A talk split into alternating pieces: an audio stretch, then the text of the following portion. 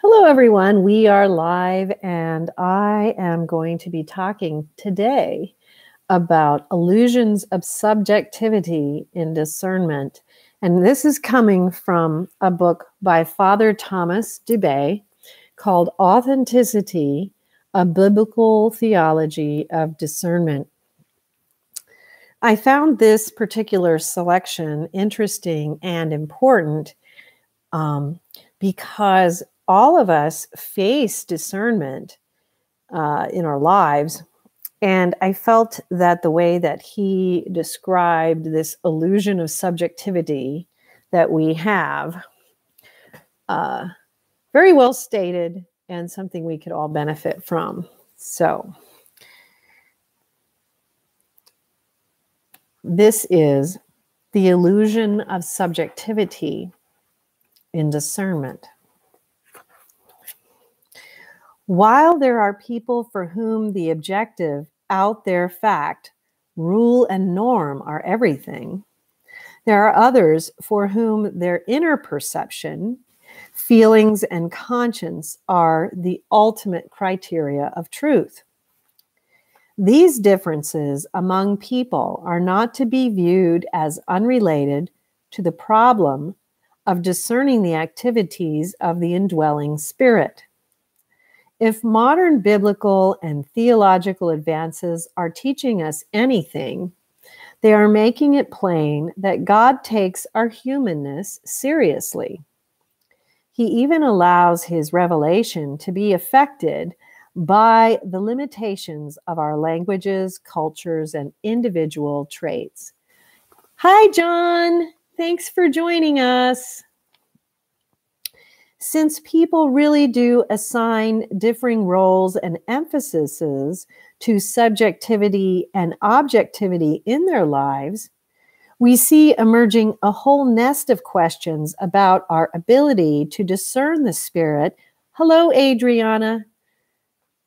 And about the criteria by which we shall know whether and to what extent we have or have not detected his finger in our lives.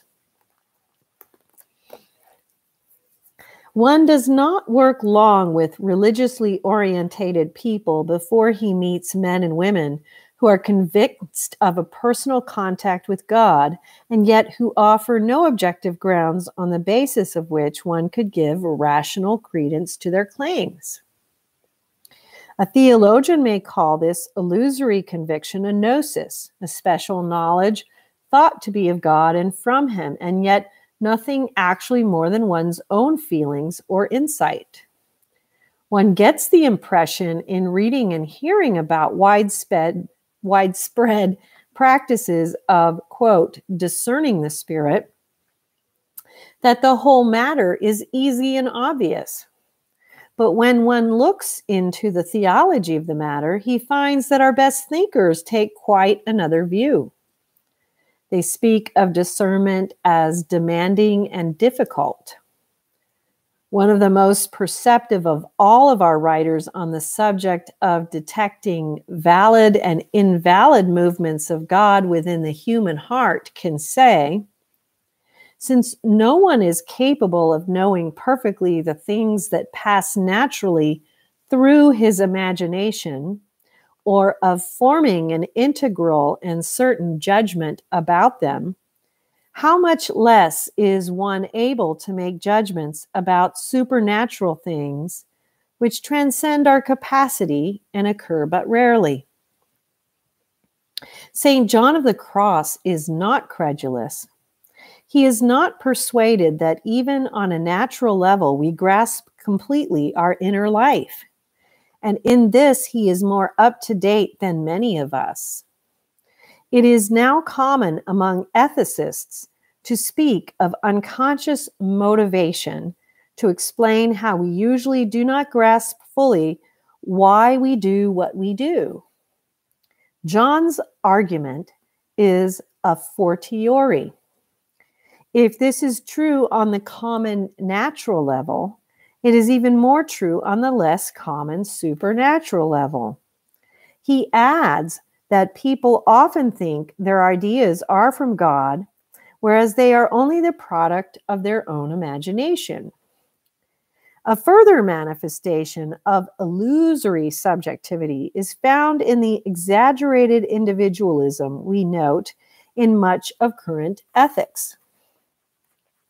Situation ethics plays down objective norms in favor of one's inner love motivation. Almost any physical act can conceivably be good if it occurs in the right circumstances and with the right intention. Hello, Sage. Karl Rahner and Herbert Vorgrimler are correct in looking upon situation ethics as an extreme individualism, a short circuit chosen by a mind that wishes to spare itself the trouble of patient reflection, such as is necessary to clarify a complicated situation. It is entirely possible that one may appeal to listening to the Spirit as a substitute for listening to the evidences of study or hearing the Spirit sent teachers in the church. We ought not to consider it accidental that young people brought up in this climate conclude to an alarming subjectivity in their ethical opinions. That is good which one feels is good. And hence, each is entitled to his own view. We are a long way here from gospel morality. The illusions of subjectivity find place too in prayer life. Many of us fail accurately to assess our growth or lack of it in prayer. A few believe themselves to be growing in prayer depth when they are not. Many think themselves stymied in growth when they are advancing nicely. For this reason, those attempting to lead a deep prayer life may be well advised to seek guidance from a competent guide, but sadly, the evidence suggests that competent guides are few. Contrary to a fairly common persuasion, excessive subjectivity is a sign of a decadent culture. Even secular writers have noticed this in their study of history. It's an old story, writes one observer, that in periods of history characterized by quickened erosion of social institutions, of social authorities, there is always a turning within, a pronounced interest in the self, in egoistic states, in reflexive preoccupations. I agree with Goethe that progressive ages are objectivist. Subjectivism goes with decadence. Both the individual and society weaken and fragment when they lose a healthy respect for objective evidence and tend instead to seek refuge in experience alone as the criterion of truth. Moral ideals and religious truth, well springs of vibrant and creative action, are gone. Experience in itself begets certainty regarding the experience, but not regarding the interpretation of it. This distinction is important for a sound evaluation of supposed listening to God. The illusions of which I am speaking in this chapter are largely due to faulty interpretation of what goes on within one's person. Subjectivity desperately needs objectivity. Well said, Thomas Dubay authenticity, a biblical theology of discernment.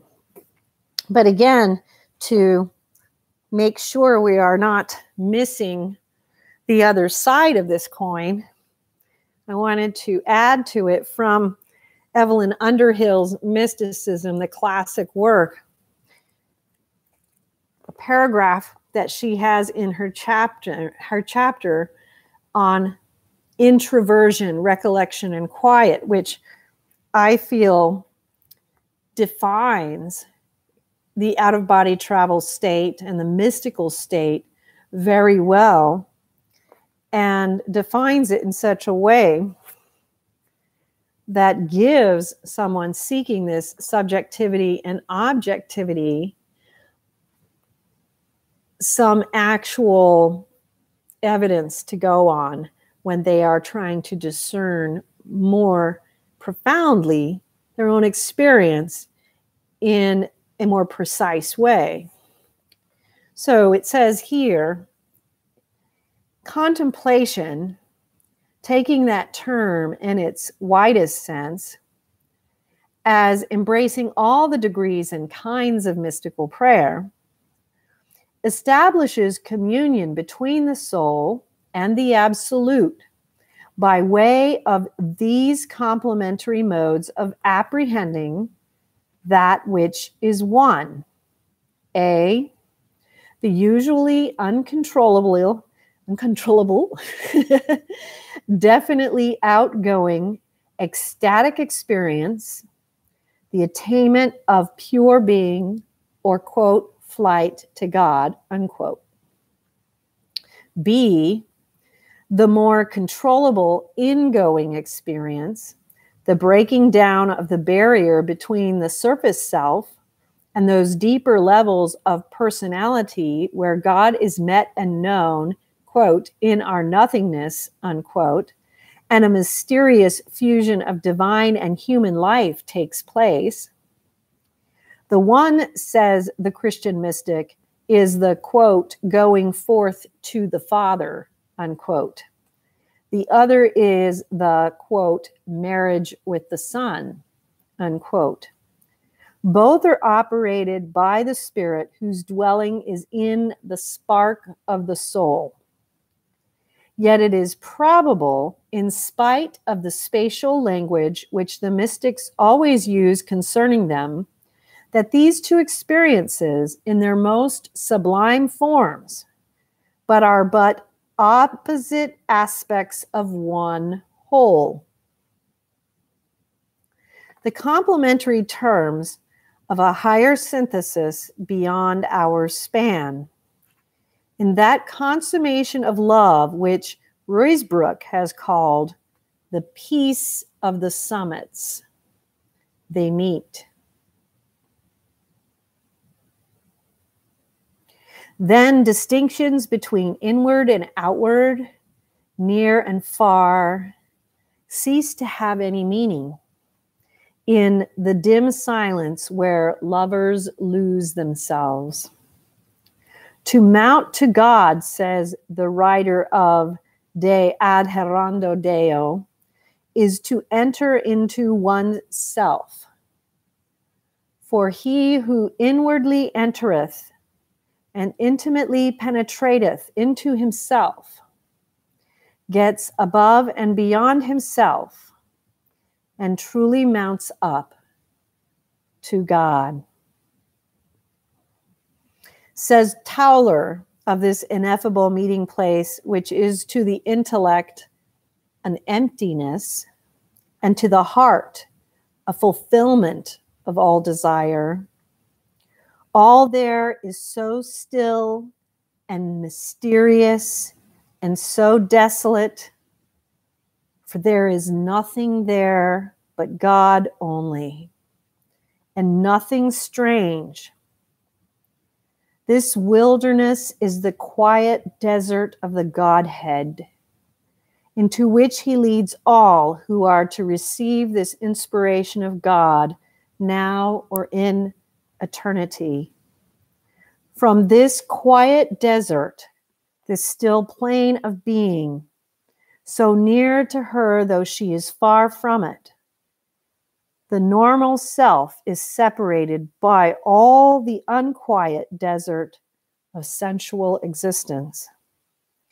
Yet it stretches through and in her the stuff of reality the very ground of her being, since it is, in Julian's words, Julian of Norwich, the substance of all that is. Linking that being at once with the universe and with God. God is near us, but we are far from Him. God is within, we are without. God is at home, we are in the far country, said Meister Eckhart, struggling to express the nature of this intelligible where. Clearly, if the self is ever to become aware of it, definite work must be undertaken. Definite powers of perception must be trained. And the consciousness which has been evolved to meet the exigencies of the world of becoming must be initiated into that world of being from which it came forth. Hi, Elmar. Welcome. So, I hope that is helpful in understanding the importance of subjectivity and objectivity in discernment and how we can easily forget the importance of those things in our discernment process. And then those details of those places that help us to discern these interior states as well for ourselves. And so, thank you for joining me for this live stream. Please subscribe to our channel it helps us to become more searchable online, which helps us with everything our search standing and helping us to reach more and more people. If you can, we appreciate so much if you would consider becoming a member.